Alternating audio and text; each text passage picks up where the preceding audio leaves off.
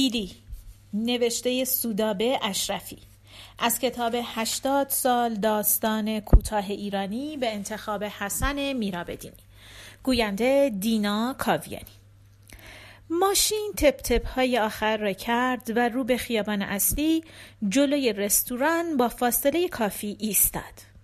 بیلی دست گذاشت پشت گردنم و سرم را کشید به طرف خودش. صورت و لبهایم را بوسید. نفسش بوی همان سیگار برگی را می‌داد که سیلویا ام برادبری دیروز از فروشگاه توتون جزایر کارایی برای او خریده بود. از پنجره توفی روی بطه های تمشک انداخت. پیچ پخش صوت ماشین را تا آخر پیچاند و دو دستش را روی فرمان گذاشت. یک پایم بیرون روی زمین بود که گفت برو دیگه لعنتی و قشقش خندید.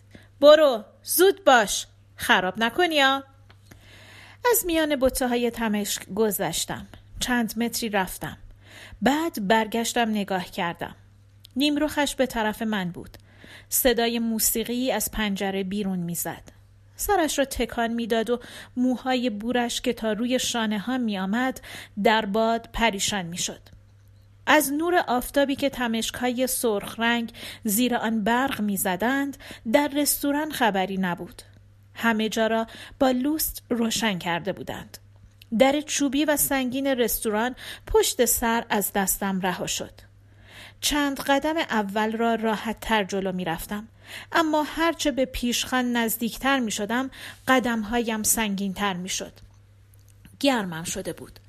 چند قدمی مانده ایستادم. رستوران خلوت بود. یک نفر هستید؟ دخترک چشمهای بادامی داشت. فکر کردم ویتنامی است. گفتم نه دو نفر با خودم می‌برم. بیلی همیشه حساب همه چیز را می‌کرد. می‌دانست ساعت دو و نیم بعد از ظهر نه وقت نهار است نه شام. کلش خوب کار می‌کرد. صندوقدار ویتنامی صورت غذا را روی پیشخان گذاشت. چه دوست دارید سفارش بدهید؟ نزدیک پیشخان ایستادم. گفتم مرغ سرخ کرده با سیب زمینی. سیب زمینی شیرین.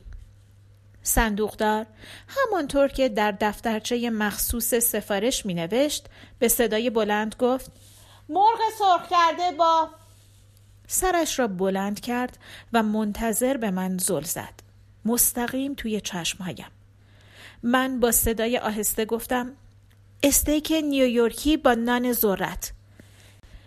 استیک نیویورکی با دیگه سرش را بالا کرد. چشمهای تنگش روی جیب ژاکتم چرخید. شاید فکر می کرد چقدر پستانهایم کوچک است. داشتم عرق می کردم گفت همین نوشیدنی؟ گفتم ها؟ گفت نوشیدنی؟ پپسی، کوکا، Seven Up، Sprite، Slice، لیموناد، آب پرتقال با لبخند صورت غذا را به طرفم هل داد. گفتم پپسی دو تا لطفا. قیمت ها را تون تون با زبانی که نمیفهمیدم زمزمه کرد و روی ماشین حساب جمع زد. 26 دلار و 27 سنت. کارت اعتباری توی دستم عرق کرده بود. با شلوارم پاکش کردم و گذاشتمش روی پیشخن. صندوقدار کارت را برداشت. خودکار را پشت گوشش گذاشت. کارت را روی دستگاه مخصوص کشید و منتظر ماند. دستگاه جوابی نداد. دو دفعه دیگر آن را امتحان کرد. گفت جواب نمی دهد. می خواهید از کارت دیگری استفاده کنید؟ گفتم نه. گفت آها یک دقیقه کارت شناسایی می خواهد. کارت شناسایی لطفا. همراه هم نیست. صدایم لرزید. حتما لرزید. کاغذ سفارش غذا و کارت را برداشت و همانطور که به طرف عقب رستوران که حتما آشپزخانه هم همانجا بود می‌رفت گفت بفرمایید بنشینید شاید ماشین اشکال پیدا کرده. بیلی همیشه خوب می‌داند چه کار کند. فقط دو مشتری در رستوران بود. مردی پشت بار کف دو دستش را دور لیوان مشروبش حلقه کرده بود. مرد تنهای دیگری پشت یکی از میزها غذا می‌خورد. بقیه رستوران تا آنجا که من می‌دیدم خالی بود. بیلی گفته بود که خلوت است. حرفش هم مثل هر روز درست از آب درآمده بود. خودم را روی نیمکت انتظار انداختم و به شیشه های کوچک و رنگی در رستوران چشم دوختم. دو سه دقیقه بیشتر نگذشته بود که دختر ویتنامی برگشت. مرد بلند قد و لاغری که موهای زرد و پوست سفیدی داشت پشت سرش می آمد. خودکاری در دست داشت و گوشه کاغذی از جیب پیراهنش بیرون زده بود. رفت پشت پیشخن ایستاد و به من نگاه کرد. لبخند زدم و تند و بدون فکر بلند شدم. ایستادم. دستهایم را کردم توی جیبهای شلوارم و لبخند به لب و همانطور خیره ماندم. کارتی روی سینه مرد سنجاق شده بود. روی آن نوشته بود مدیر. پشتش را به من کرد و زیر لب چیزی گفت. صندوقدار اول با تعجب نگاهش کرد و بعد گفت بسیار خوب. مدیر از همان راهی که آمده بود برگشت. دختر ویتنامی دلا شد و از زیر پیشخان یک حوله سفید و یک بطری پلاستیکی که از مایع آبی رنگی پر بود بیرون آورد. ماده تمیز کننده را روی پیشخان پاشید و حوله را روی آن کشید. سعی می کردم به چشمهایش نگاه کنم اما او نگاهم نمی کرد. موهای سیاه و ابریشمیش اطراف صورت تکان می‌خورد و دستها را تند و محکم روی پیشخان می‌کشید. فکر کردم ژاکتم را در بیاورم. کم کم داشتم کلافه می شدم. ژاکتم را درآوردم. دوباره نشستم. شلوارم تا بالای قوزک پاهایم می آمد. به کفش های کتانیم نگاه کردم. رنگ سفیدشان به زردی گراییده بود. به خودم نگاه کردم. شلوارم، پیراهنم، دستهایم، به پستانهای کوچکم. من تقریبا همقد و هیکل بیلی بودم. هر دومان کوچک و لاغر بودیم. از خودم پرسیدم مردم از کجا می‌فهمند من زنم؟ صندوقدار حوله را روی صندوق می‌کشید. بلند شدم رفتم پشت در رستوران نگاهی به بیلی بیاندازم. نیمروخش به طرف من بود. هنوز کله را با موزیک تکان می‌داد و موهای بورش اطراف صورت پریشان می‌شد. زن و مردی دست هم را گرفته بودند و به طرف رستوران می آمدند. چند قدم عقب آمدم. بیلی این طرف را نگاه نمی کرد. دختر ویتنامی آمده بود و نیمکت را پاک می کرد. حالا نزدیک بود و رو به من داشت. به زودی حاضر میشه. زن و مرد آمدند تو. با اینکه وظیفه صندوقدار بود اما او به گارسون اشاره کرد که آنها را سر میزی ببرد و خودش همچنان نیمکت را پاک می کرد. برگهای مصنوعی گلدانها را مجسمه های مرغ و خروسی که با آنها دیوارها را تزئین کرده بودند و تابلوی بزرگ صورت غذا را که نزدیک پیشخان روی سپایه بود. یکی از دو تلفن زنگ زد. صندوقدار پشت پیشخان دوید. طوری ایستاد که می توانست مرا ببیند. گوشی را برداشت لحظه ای گوش داد. بله حتما. گوشی را گذاشت و مستقیم به من نگاه کرد. همین الان حاضر میشه. دستمال را دوباره روی پیشخان کشید. زن و مردی که چند دقیقه پیش آمده بودند صورت غذاها را میخواندند. گارسون با لبخند آنها را هدایت کرد. سر و کله مدیر دوباره پیدا شد. وارد راهروی شد که تابلوی دستشویی روی دیوار آن نصب شده بود.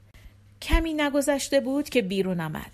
بلند شدم رفتم که از پشت شیشه های کوچک بیلی را نگاه کنم. نیمرخ او به طرف من بود.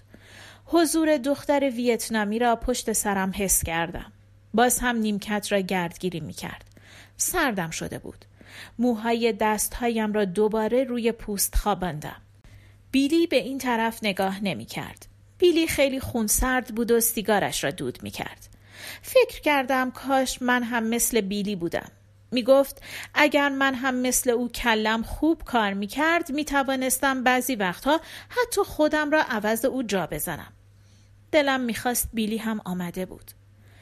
مردی که پشت پیشخانه بار نشسته بود رفت توی دستشویی. دو گارسون دست به سینه ایستاده بودند و با هم حرف می زدند. انگار زیر چشمی نگاه هم می کردند. هر دو با هم. مدیر آمد دو لیوان کاغذی آورد و روی پیشخان گذاشت. قطره های قهوه‌ای پر از حباب از بغل لیوانها پایین میچکید. با ژاکتم دستهایم را پوشاندم. از پشت شیشه های کوچک رنگی نگاهم کرد. بیلی سیگار می‌کشید.